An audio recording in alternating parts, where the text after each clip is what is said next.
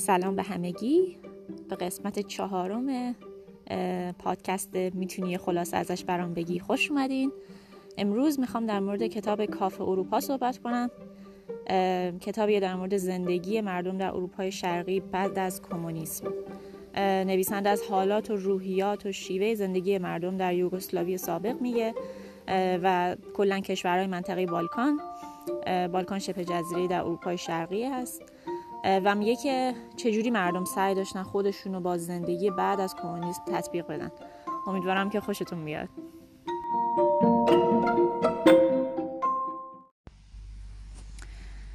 کتاب رو اسلاونکا دراکولیچ نوشته و ترجمه نازنین دیهیمی هست. ترجمه بسیار خوب و روونیه و من از خوندنش خیلی لذت بردم. میتونم بگم کتاب همونطور که کتاب تاریخی هست و یک دید خیلی کلی میده از طریقی که مردم واقعا زندگی میکردن و فکر میکردن در دولت‌های کمونیستی و اینکه زندگی روزانه مردم چجوری میگذشت، خیلی خیلی خوب همه اینها رو بررسی میکنه نویسنده و انگار شما یک لنزی بهتون دادن از مردم واقعی که چطور چی بر سرشون میگذشت و چطور زندگیشون میگذشت. و همونطور که میتونه کتاب تاریخی باشه، یک رمان هم به نظر محسوب میشه. خیلی نویسنده زبان ساده و صمیمی داره و به بیان جزئیات میپردازه و تصویرسازی خیلی خوبی هم داره. من از خوندنش خیلی لذت بردم.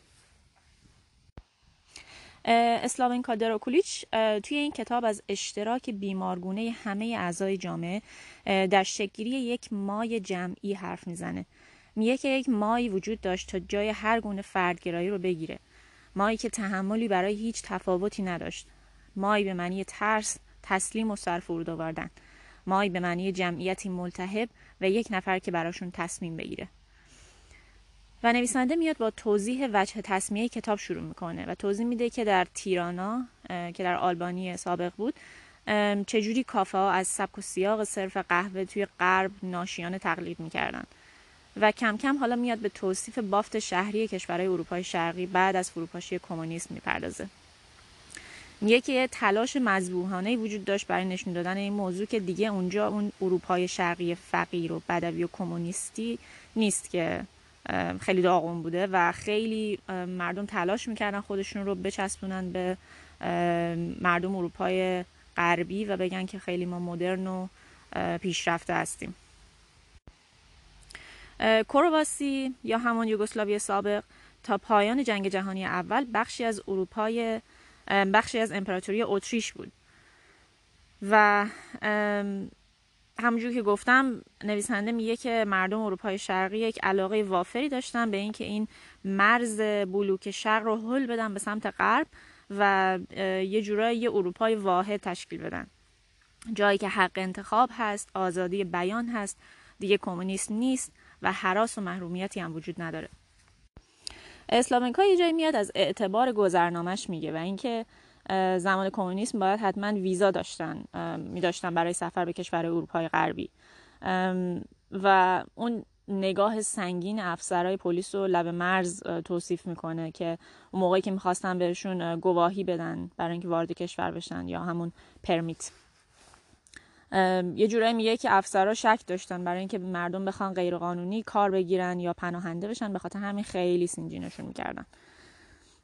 خارج کردن پول هم از کشور خیلی سخت بوده و مردم راحت نمیتونستن ارز تبدیل بکنن و یعنی از بانک خرید بکنن، باید از بازار سیاه خرید میکردن و این چیزاش واقعیتش وقتی آدم میخونه خیلی یادش به وضعیت خودمون میفته. برای همین من خیلی میتونستم، جاهای زیادی بود که میتونستم با نویسنده همزاد پنداری کنم. حالا همونطور که براتون توضیح میدم خودتون بیشتر این موضوع دستگیرتون میشه. بعد نویسنده میگه که فقط مردم یوگسلاوی بودن که میتونستن سفر کنن تو کل بلوک شرق، اونایی که میتونستن سفر کنن فقط مردم یوگسلاوی بودن و خود نویسنده شوهرش سوئدیه و میگه که بین من و شوهرم خیلی تفاوت وجود داشت وقتی میخواستیم به کشورهای بلوک شرق سفر کنیم.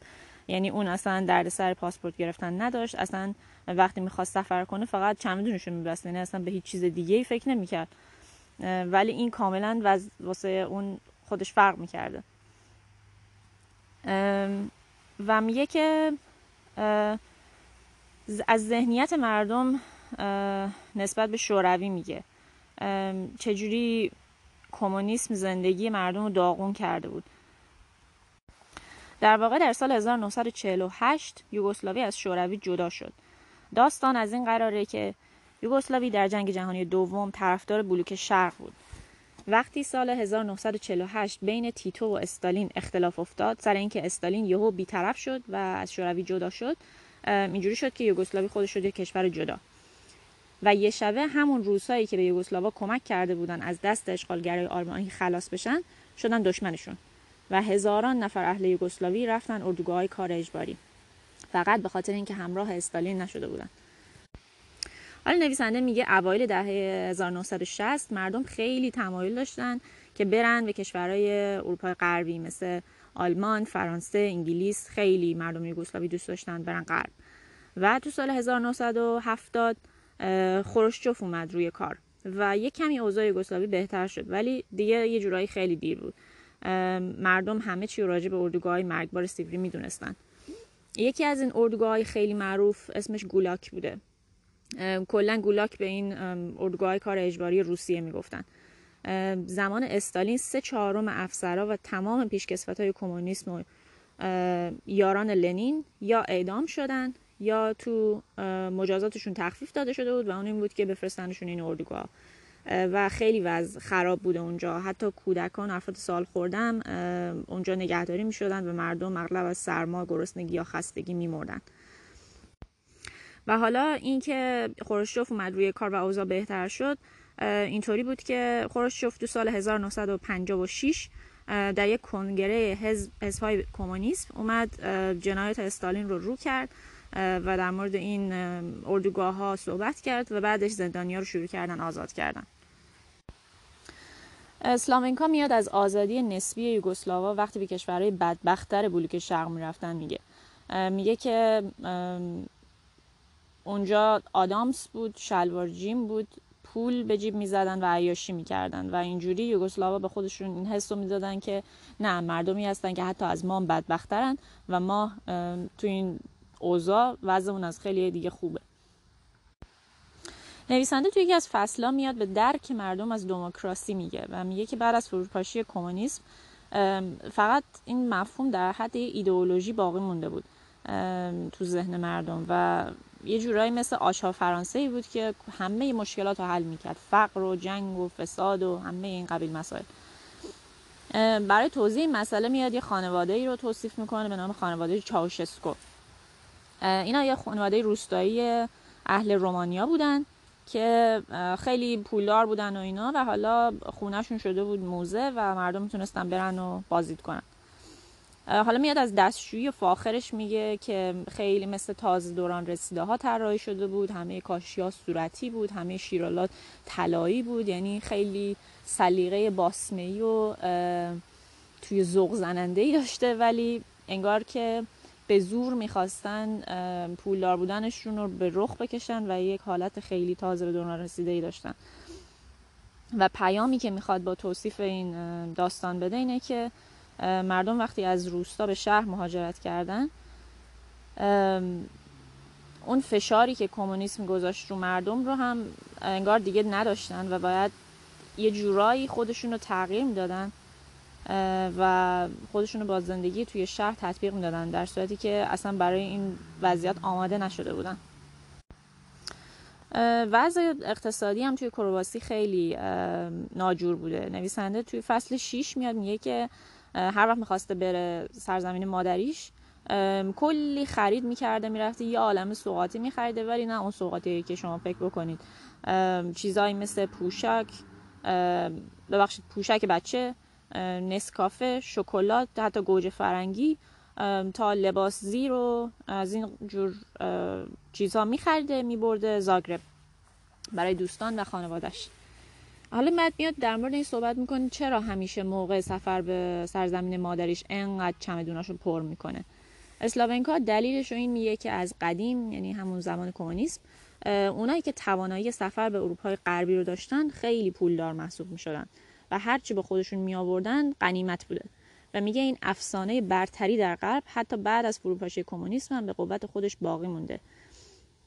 یا میگه دلیلش اینه که همیشه این ذهنیت وجود داشت که اونایی که اونجا هستن با آدمایی که اینجا هستن حتما باید کمک بکنن. حالا میاد میگه که این یه سازوکار روانشناختی داشته که از ایده برابری طلبی کمونیستی میاد که اونایی که دارن همیشه باید هر چی دارن با ندارها تقسیم کنن، حتی اگه چیزی هم برای داشتن نداشته باشی باید فقر رو قسمت کنی در این حد.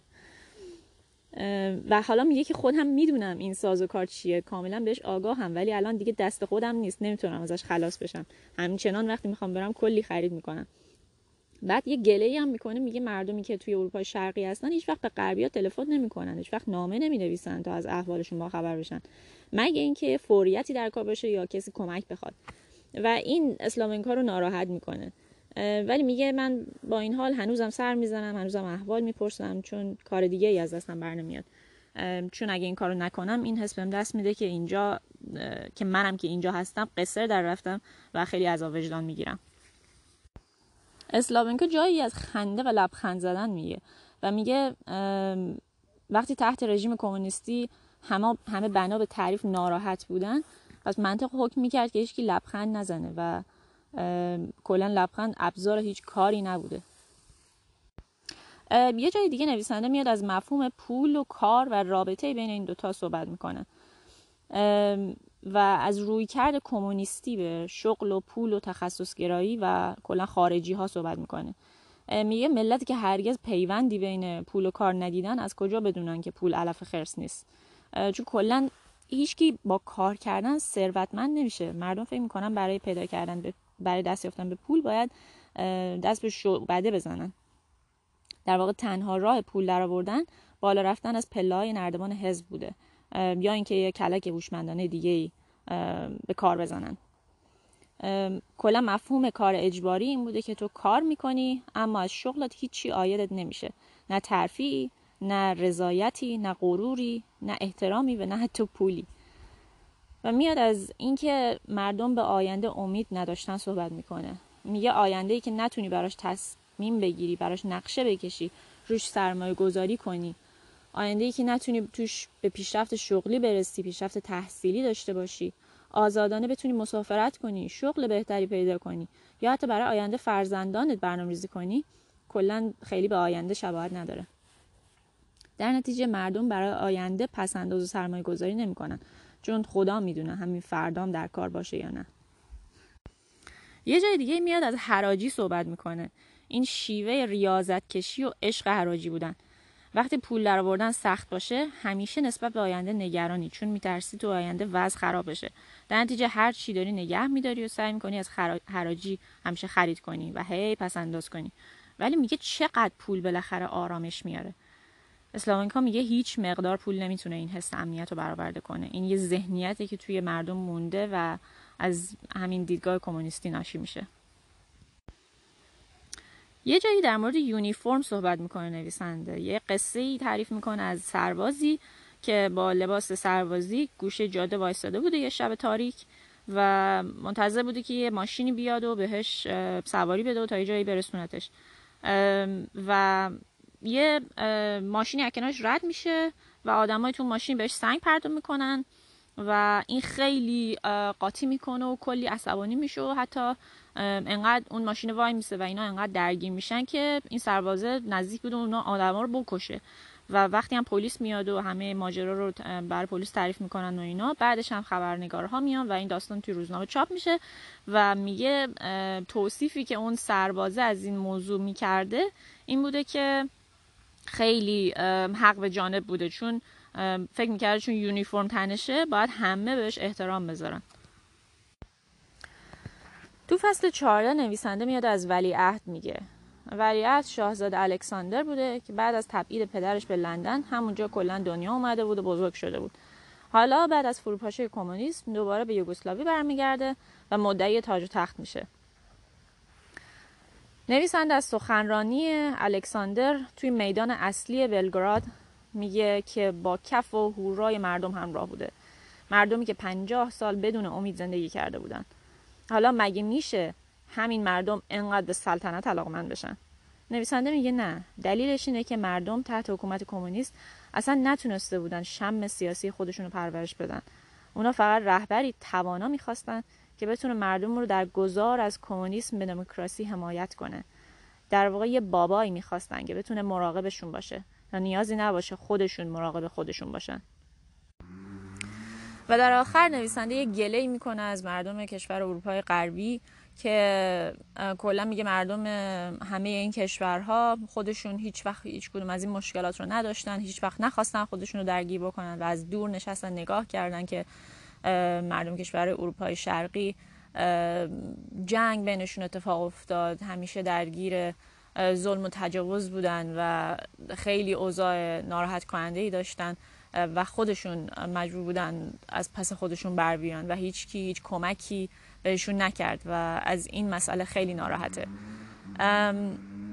من هیچ کدوم از این اوضاع رو نمیدونستم، من تاریخ نخوندم و با هیچ کدوم از این شرایطی که نویسنده در موردش صحبت کرد آشنا نبودم و به نظرم این کتاب کوچیک کمک کرد که حداقل یک ایده‌ای داشته باشم و شاید کمکی بهم کرد که یک مقدار حس همدردیم رو آورد بالا، که یکم حس کردم که چقدر مردم اون زمان، مردمی که تو اون زمان زندگی میکردن یا حتی الان میتونستن شرایط ناخوشایندی داشته باشن و نمیدونم، شاید این حس رو من داد که وضعیتی که ما الان توش هستیم شاید قبلا تو تاریخ تکرار شده باشه، حکومت‌های ظالمانه دیگه‌ای هم بودن که مردمشون رو رنجوندن، شرایط خوبی نداشتن مردم و این همینجوریه که سازوکار دنیا اینه. نمیدونم، شاید یک مقدار مرهمی بود به این دردایی که آدم روزانه میکشه. امیدوارم شما از گوش دادن به این قسمت خوشتون اومده باشه. اگه خودتون علاقمند هستین که قسمتی رو به عهده بگیریم و در مورد کتابی که دوست دارین صحبت بکنین، حتما بهم خبر بدین.